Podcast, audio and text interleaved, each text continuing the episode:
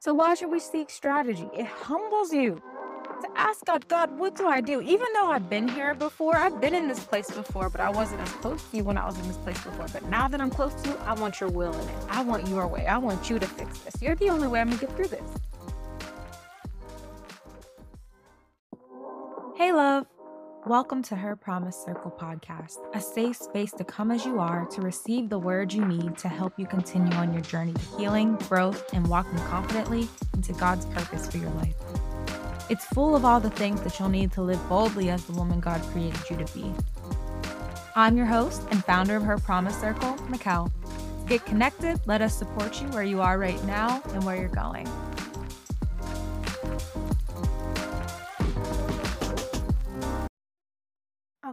So recapping, last time we talked about David when the Philistines were defeated, and the story is in 2 Samuel 5 17 through 25.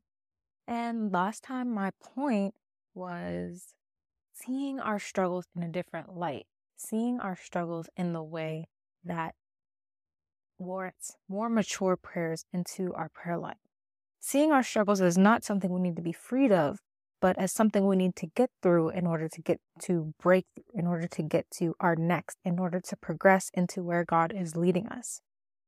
And so, because of our perspective change in this story that we see David venturing through, we can then begin to pray mature prayers to ask God to be with us as we abide in Him and go through the struggles and trust that he knew what the struggle would bring us. He knew what we would go through by going through it, and that He has a reason for us to be going through it at that time.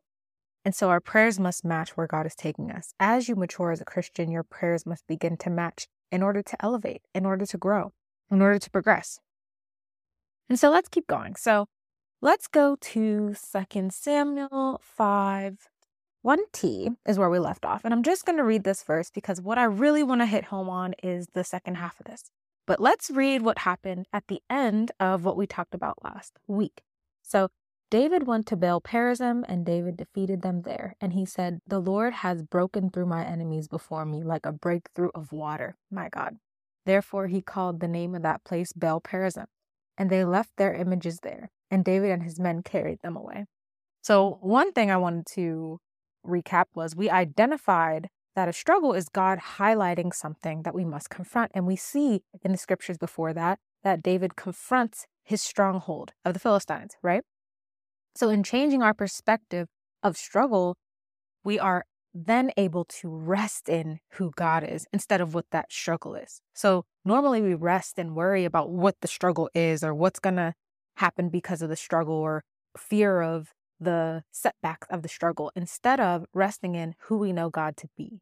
God is faithful. God says he has plans to prosper us. God says he will never leave us or forsake us. God says that he will fight our battles. And as we begin to mature, we begin to look at struggle as a way to bring God to it instead of bringing the struggle to God always. So we are bringing our struggle to God, but our perspective is resting in who we know God to be.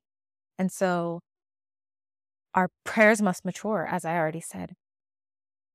Okay, continuing. Mm-hmm. so, behind the breakthrough of your struggle is freedom and elevation. Let's go to 21. 21 says, And they left their images there, and David and his men carried them away. So, these images here that they're referencing is idols. Their idols. So, these people brought their idols to the battle. And that's often what we do, right? We find comfort, we find freedom, we find healing in things that are not God.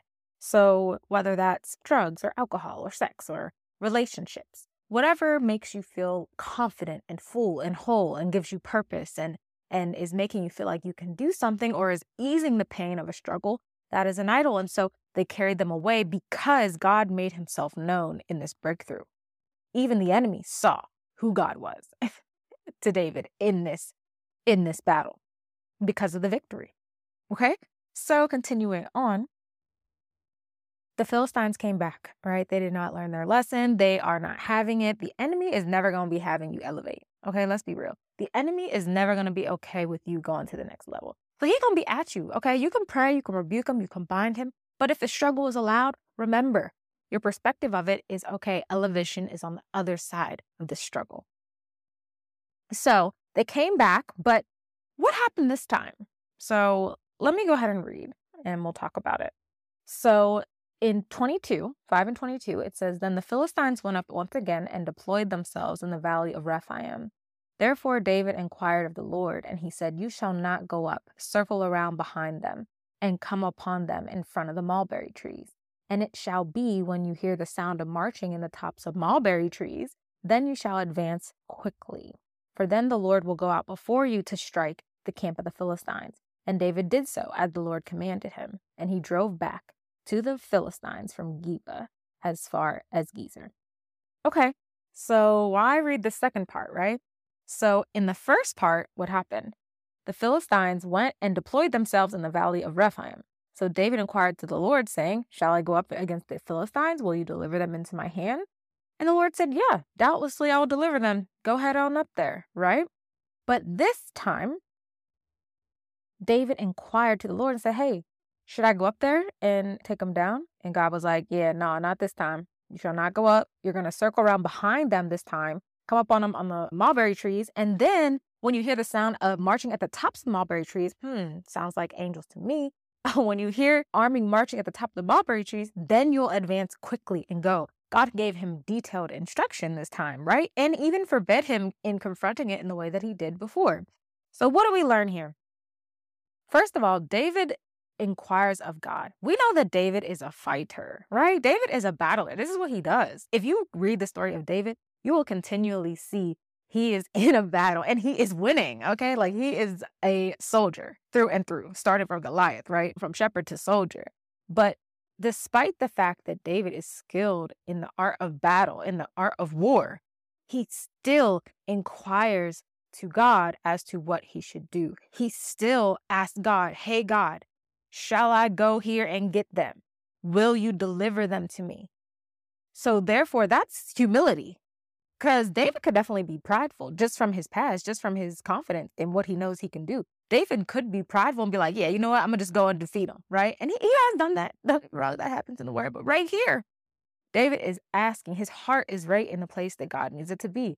First of all, he's acting in humility in God's sovereignty. He knows that he doesn't know the future. He knows that God knows better. He knows that he cannot do it in his own strength and power. He knows that he needs God to defeat his enemy. And therefore, his inquiring each time, mind you, it's the same enemy. So he could have been prideful in the fact that he overtook them the first time, but he wasn't. He stayed humble. He stayed knowing that he needed God in order to defeat them. In his own strength and wisdom, he knew he was nothing.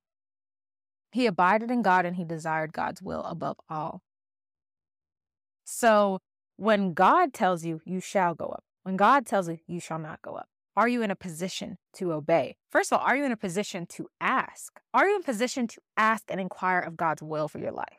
Because most of the time, we are like how I said you, David could have been. We are prideful in our own strength. We are trying to put things together in our own strength and things that we want.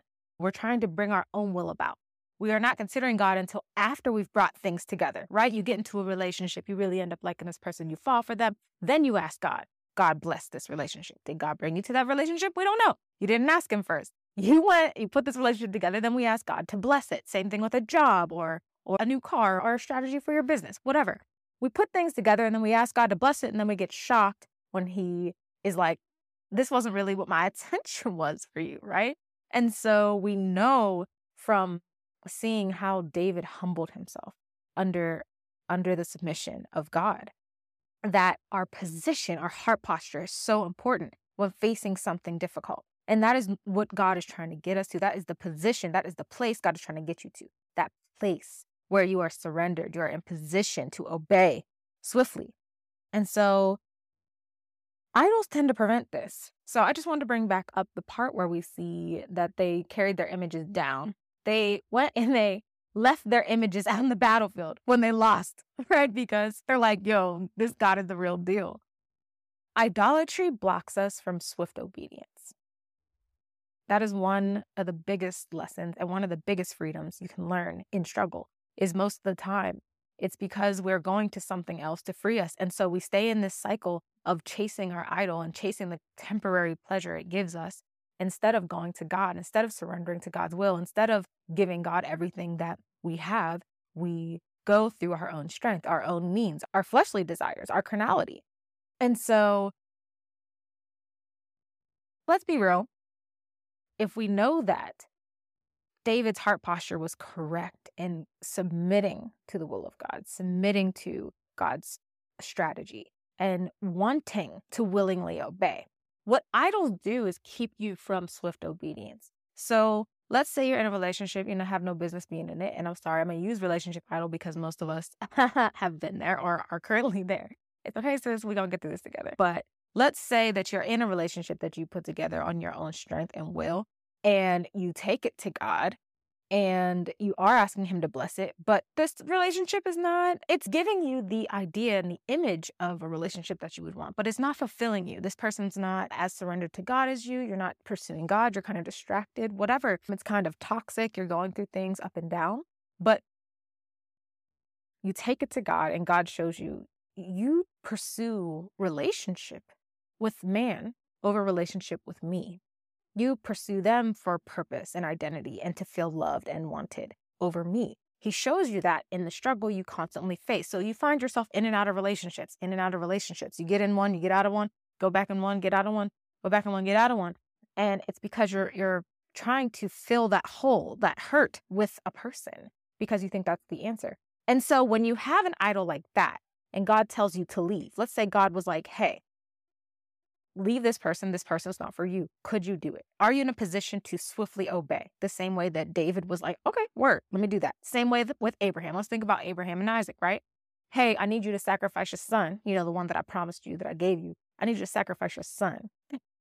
It literally says, and Abraham rose early in the morning, right? It says, Abraham rose early in the morning to go. He did not question it. His faith, his posture was in the place to to respond immediately, act swiftly, and obey to what God says. So, what idols do is they are our biggest block in swift obedience because it's hard for us to, one, we don't trust the goodness of God. This is for another topic. But one, we don't trust the goodness of God that He will restore or give us better. And two, we have been so accustomed to finding our, our validation, our pleasure, our comfort, our healing in this person and thing for so long, we don't know how to let it go. And so we get afraid of, okay, what will I do if I'm by myself? I don't know what to do if I'm by myself. You know, you're afraid of change, but the change is God taking you deeper in Him and deeper into surrender, a wilderness season, if you will, of being alone, because this is where you do your most growth, right? So our next lesson is let's talk about it. They were probably tired of facing the same enemy. Okay. So they was like, all right, here they are. They're back. Help. Like, do you want us to go out there? What are we gonna do? And and God knows that He's sensitive to His children. He's sensitive to where we are. He's sensitive to what we're doing, how we're feeling. Even if we're tired, though, it expresses our faith in Him to ask Him, what should we do? It shows our submission to His will, His way, His plan, and our willingness to receive a yes or no, and our willingness to obey whatever that answer is. So this time he inquired to God and said, He'll deploy angels he said that he's going to go before them. He tells him, then you will attack unexpectedly, right? God gives them strategy. So it's the same thing. Let's say you're stuck in this cycle, in and out of relationship, in and out of relationship, in and out of job, in and out of job, broke, poor, broke, poor, rich, then broke again because you don't know how to handle money. Okay, you're stuck in a toxic cycle. So you're facing this thing, but this time you're facing this thing with the right heart posture towards God. You're not facing this thing in your flesh, in your carnality anymore. Now you're surrendered to God. Now you're asking God for strategy. You're asking God with a heart that's willing and ready to obey Him, that is ready to be in position to ask God's will, that has surrendered your own will, cast down what you want, and have accepted what it is that God wants in your life. Right? And so now that you're in this position, David asked for strategy and God gave it to him. Look how specific the directions are that God gave David because David was willing to, to inquire of God above his own strength. I want to take y'all to Isaiah 30 and 21. It says, Whether you turn to the right or to the left, your ears will hear a voice behind you saying, This is the way, walk in it. If your heart is in the right position, you will have to inquire. However, when your heart is willing to hear God's will truly for your life, you will hear Him. you will be sensitive and inclined to his spirit. And so when he gives you direction and strategy, when he tells you this is a season of rest, when he tells you this is a season of harvest, when he tells you this is a season, all right, we push through, we struggle, it's a battle, but I'm with you. You're there to trust him and know that he's going to get you through it, no matter what the season is happy, sad, low, harvest, no harvest, poor, unemployed, whatever the season is, you're ready and prepared to trust that God has better plans for you than you could come up for yourself. So, why should we seek strategy? It humbles you to ask God, God, what do I do? Even though I've been here before, I've been in this place before, but I wasn't as close to you when I was in this place before. But now that I'm close to you, I want your will in it. I want your way. I want you to fix this. You're the only way I'm going to get through this, right? Once you humble yourself, fear of the Lord is the beginning of wisdom. So, humbling yourself and knowing that God is sovereign, that God knows best, that God's ways are higher than our ways, knowing that and humbling yourself to the sovereignty of God puts you in position to obey. And so that is the next thing. Why seek strategy? It puts you in position for swift obedience. Okay, yeah, we obey. Some of us obey obey a year later, two years later, three years later, because God been working on your heart, working on your heart, telling you the same answer over and over again. You ever have that? Where you have a season where God's like, this is it, this is it. And you're like, yeah, yeah, I don't know, I don't know. So four months goes by and finally you learn the hard way and now you're doing it. But no, humbling yourself, seeking strategy from God puts you in position for swift obedience, just as Abraham did when he sacrificed Isaac or was going to, right? It, Abraham woke up early in the morning and went to do it. Why seek strategy?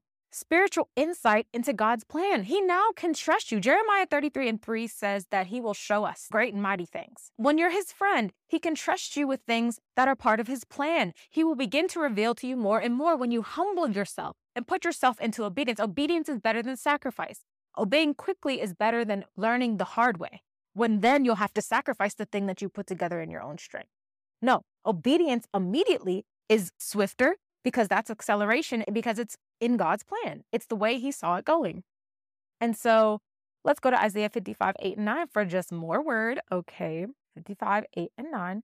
My thoughts are not your thoughts, neither are your ways my ways, declares the Lord. His thoughts are higher than our thoughts. His ways are higher than our ways. We are human. We are fallible. Okay. Like we don't know. His way is the only infallible way of doing things. He knows better than us. He has infinite wisdom. He has the plan for us, the plans to prosper us, to give us a future and a hope. When we rest in that, we finally can just surrender. Now, child, if you're anything like me, you won't have to get beat to your knees, go to the lowest you can go, have a couple breakdowns, right? Until you understand, like, yo, God, you really do know better than me.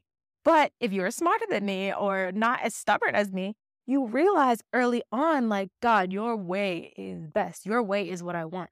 Your way is how I want the desires of my heart to be aligned to. I don't want to want a relationship from a place of lack, from a place of, oh, I need validation, I need purpose, from a place of, I need to be loved or wanted or not feel lonely. I want to love from a place of abundance. That's the place that you give me. I want to be able to have a job in the way that you give it to me. I don't want to do anything dirty or sneaky to get it. I want to get it the way you want to. I want to treat people the way you treat people. I want to see people the way you see people. When you're in a position to humble yourself to the sovereignty and ways of God, you are in position to obey swiftly, as I'd said before. So if in, you're in position to obey swiftly, then you will be following according to God. Now that takes patience, children, patience, because then you'll have seasons of wait. Then you'll have seasons where you have to pray through struggles. Then you'll have seasons where it seems like God is quiet or distant. But this is all part of the walk. It doesn't say anywhere in the word that the walk is easy, okay? Because it's not. But at the end of the day, you have the fulfillment that you have God's best. Doing it in the way that you are humbled to his way, humbled to the fact that you cannot do it in your own strength. Once you get to that low point, there's power in it. Why? Because you're not operating in your own strength, you're operating in his. He says, In your weaknesses, I am made strong, right? So if we are weak, he is strong. Come to me, all those who are weary and heavy laden, for I will give you rest because we are relying on his strength, his divine connection, his divine appointment, his divine timing, not ours, not Mickey's time, not anybody else's time, not my boss's time, not my boyfriend, my husband's time, God's timing for my life. And I'm, I'm relying in it. I'm resting in it. I'm ready and willing to obey God when he tells me to move or give something up. I'm not connected to it because I'm fulfilled by God my relationship with God, not anything external, but my internal, my spirit is right. My heart is postured towards wanting him and what he wants in my life because I know that he has a great plan for me. I believe him when he says, I have plans to prosper. I believe him as he says in Psalms 139. Yo, like I made you in the womb, bruh. Like I made you in the womb. In the womb, I formed you. I knew you.